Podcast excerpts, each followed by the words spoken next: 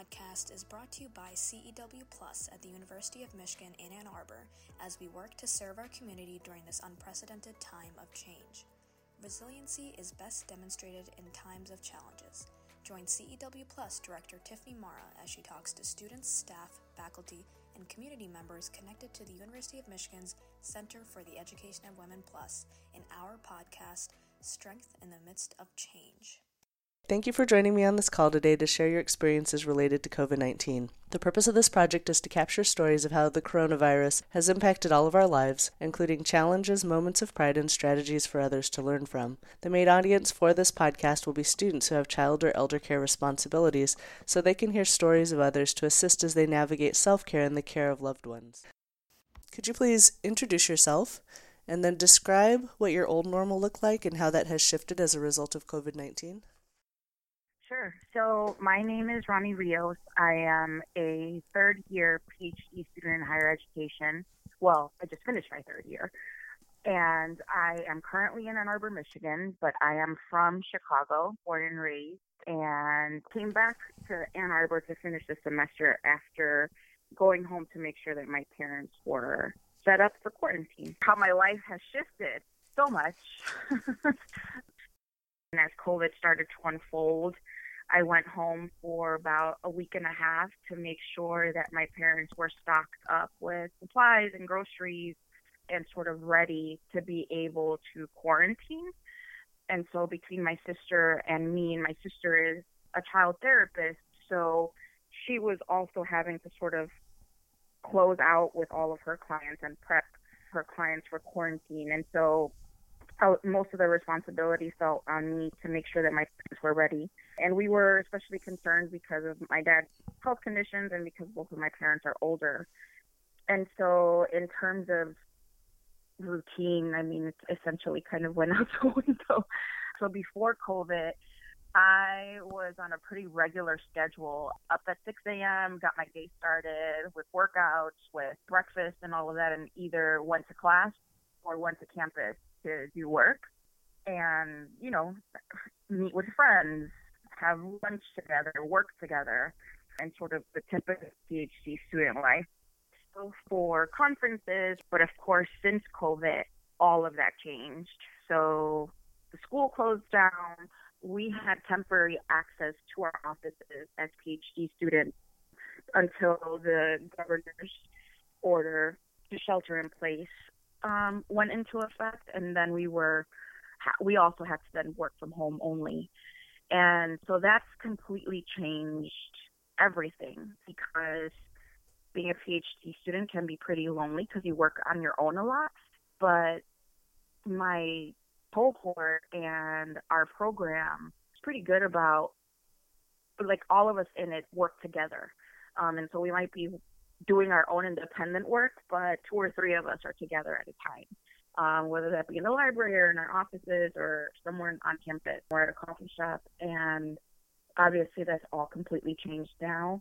So, one of our professors actually started to host online co working sessions, which made a huge difference to be able to get some work done and to see people. And my responsibilities in terms of home shifted a lot because one, there was the management of my dad's retirement process, and there isn't anyone in our family who's ever sort of retired with benefits, which is a huge privilege for us. But it was it's having to figure out how to navigate Social Security and Medicare, and how to do that when all of these government offices are shut down.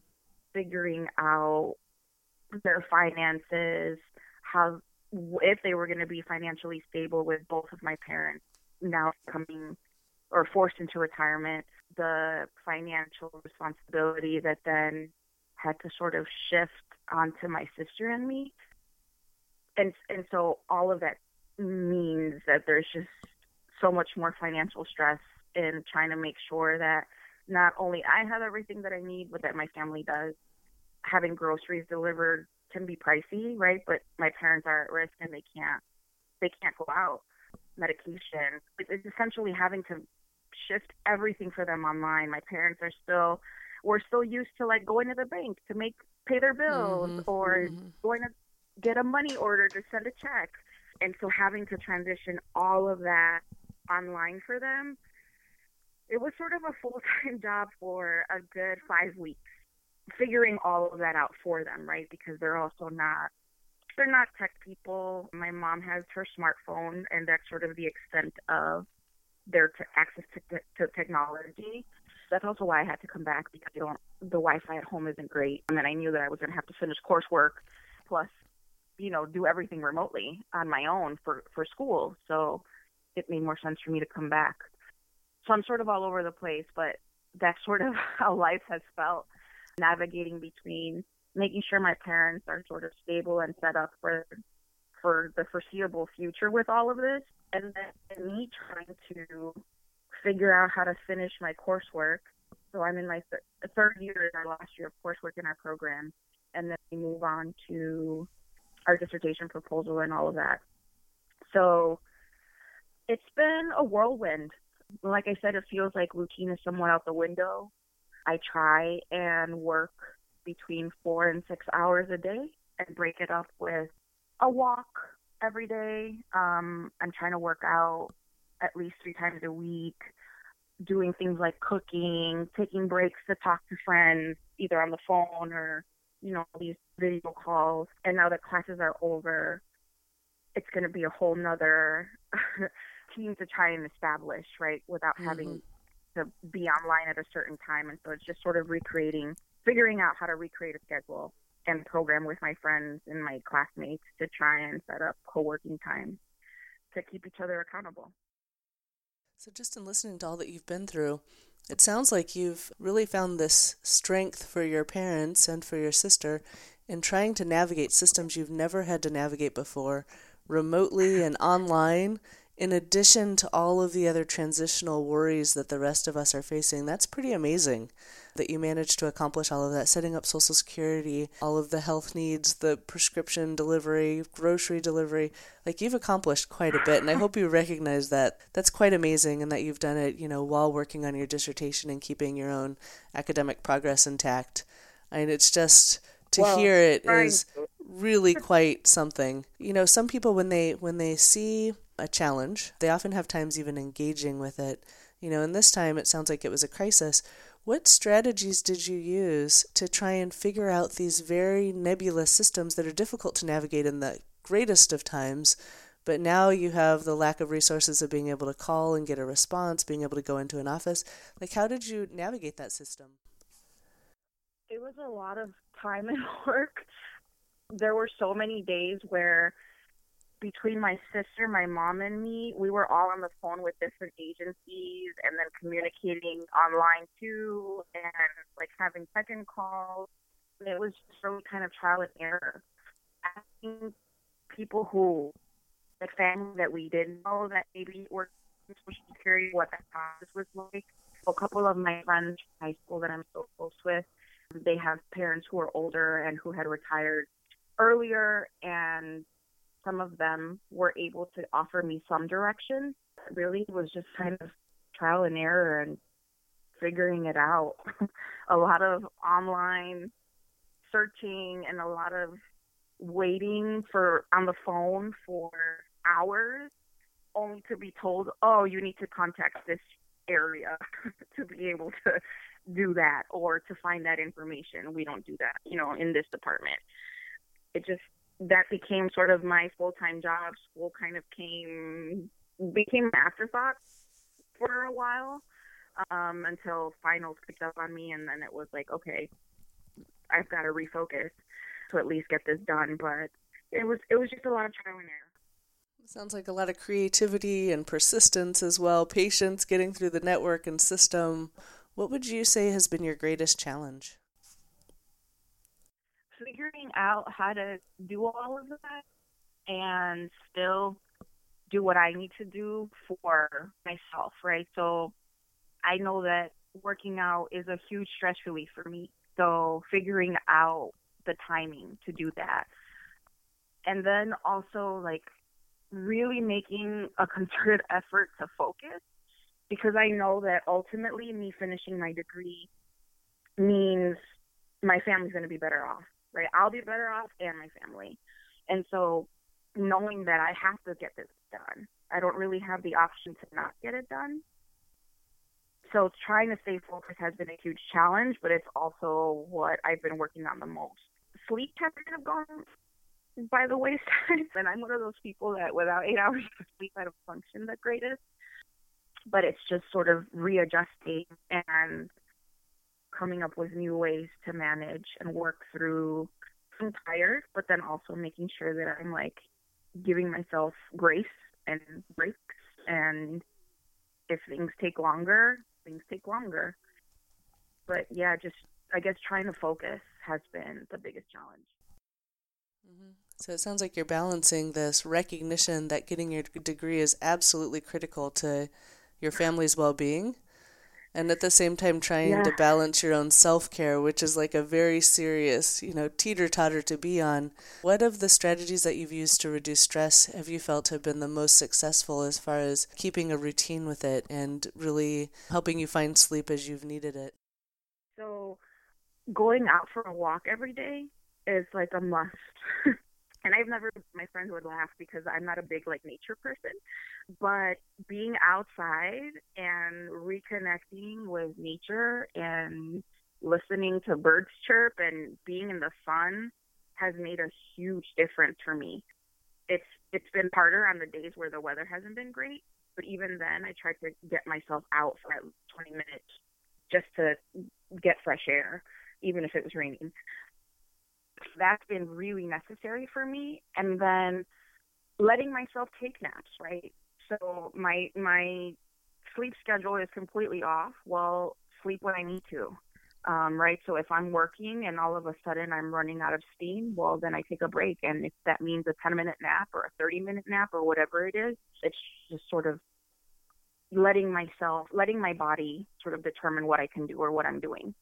So I would say those were the two. Those are the two things that have helped me the most. Mm-hmm. Yeah, those are great suggestions. I found um, walking outside, even though it's the same people I've seen, you know, for 16 years living in the same place, that just seeing them is so meaningful because even if we're 10 feet apart and we're just waving and everyone's really awkward about it, it's so nice to just see other faces and to get a friendly greeting from people. It's, you know, it's become one of my family's highlights as well as just walking around the neighborhood some of my classmates and I have met to like social distance walk together, and that's been really nice. So just finding ways to within sort of guidelines to at least see each other has been really nice too. Yeah, I love that socially distance. So does that mean six feet apart, walking near each other within a hearing distance? Right. yeah, nice.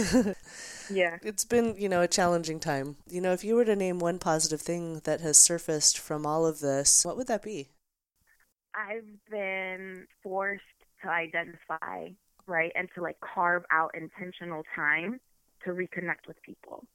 And in some ways, it's sad that it took something like this for that to happen. But like now I have standing calls either weekly or every two weeks with groups of friends whether that be a phone call or a video call or some of us are working out together some of us are like doing dance parties together following djs on instagram. But being very intentional about that that's been amazing. And that all of us have sort of made concerted efforts to carve out that time to reconnect with one another i would say is sort of the greatest thing that's come out of this. Mm-hmm. do you think this will continue beyond covid I hope so. I think I think so. I think this is forcing us to realize how much we need connection and how much we need like interaction with people. And granted, a lot of us make time to actually visit each other physically, right? But knowing that when we don't have the time or the means or whatever to physically see each other, that there's still ways where we can connect with one another. So I'm hoping we'll keep that sort of front and center. Now, I've heard lots of things that I'm proud of of you having accomplished, but what would you identify as what you're most proud of having accomplished as you've navigated, you know, all these changes? So one of my really good friends here, Raul, gave me a uh, gratitude journal for as a Christmas gift, and using that every day and sort of making time to reflect every day on one at least one thing that I'm grateful for in the day has has been really grounding um, and really helpful. And so trying to find that in the middle of all of this is something I'm pretty proud of. Mm-hmm. Among all the accomplishments you've made, that's it's very telling about who you are, which is amazing. I'm trying to end on uh, two kind of fun notes. So, one is if you can name one TV show, movie, podcast, book, YouTube video, or other content you would recommend to others, what would that be? And then the second one is do you have something inspirational or a quote to share with others who might be listening to the podcast? Oh my gosh, there are so many TV shows, movies that have been helpful. um, I've been listening a lot to. I'm someone who does a lot of like social justice and racial equity oriented work, and that's what I've done my whole life or my whole professional career.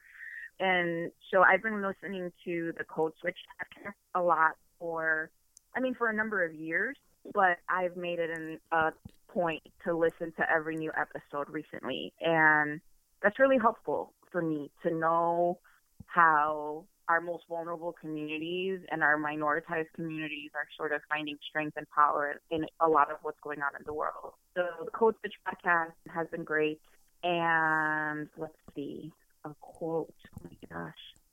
There's so there's this um, porch front pantry in Ypsi that has emerged since COVID started, and there's this sort of there, there's this concept of mutual aid.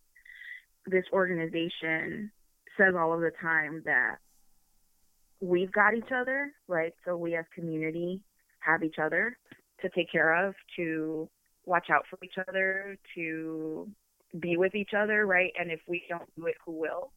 And so I would say we've got each other. It's sort of what's helping me move through all of this. Mm-hmm. Yeah, that's great. I live in Ypsi and I love that project. It's one of my favorite parts oh, about Ypsi is just the sense of community in the neighborhoods and when you go mm-hmm. downtown and Depot Town, you know, it's not as fancy as other places in neighboring communities, but it certainly feels a lot more homey to me anyhow.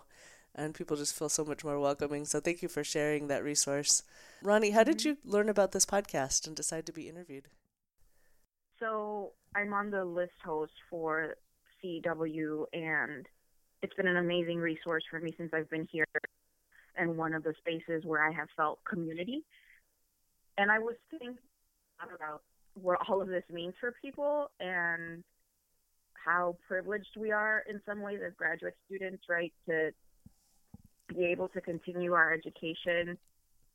Some of us who are funded, right, still get our funding in the middle of all of this madness.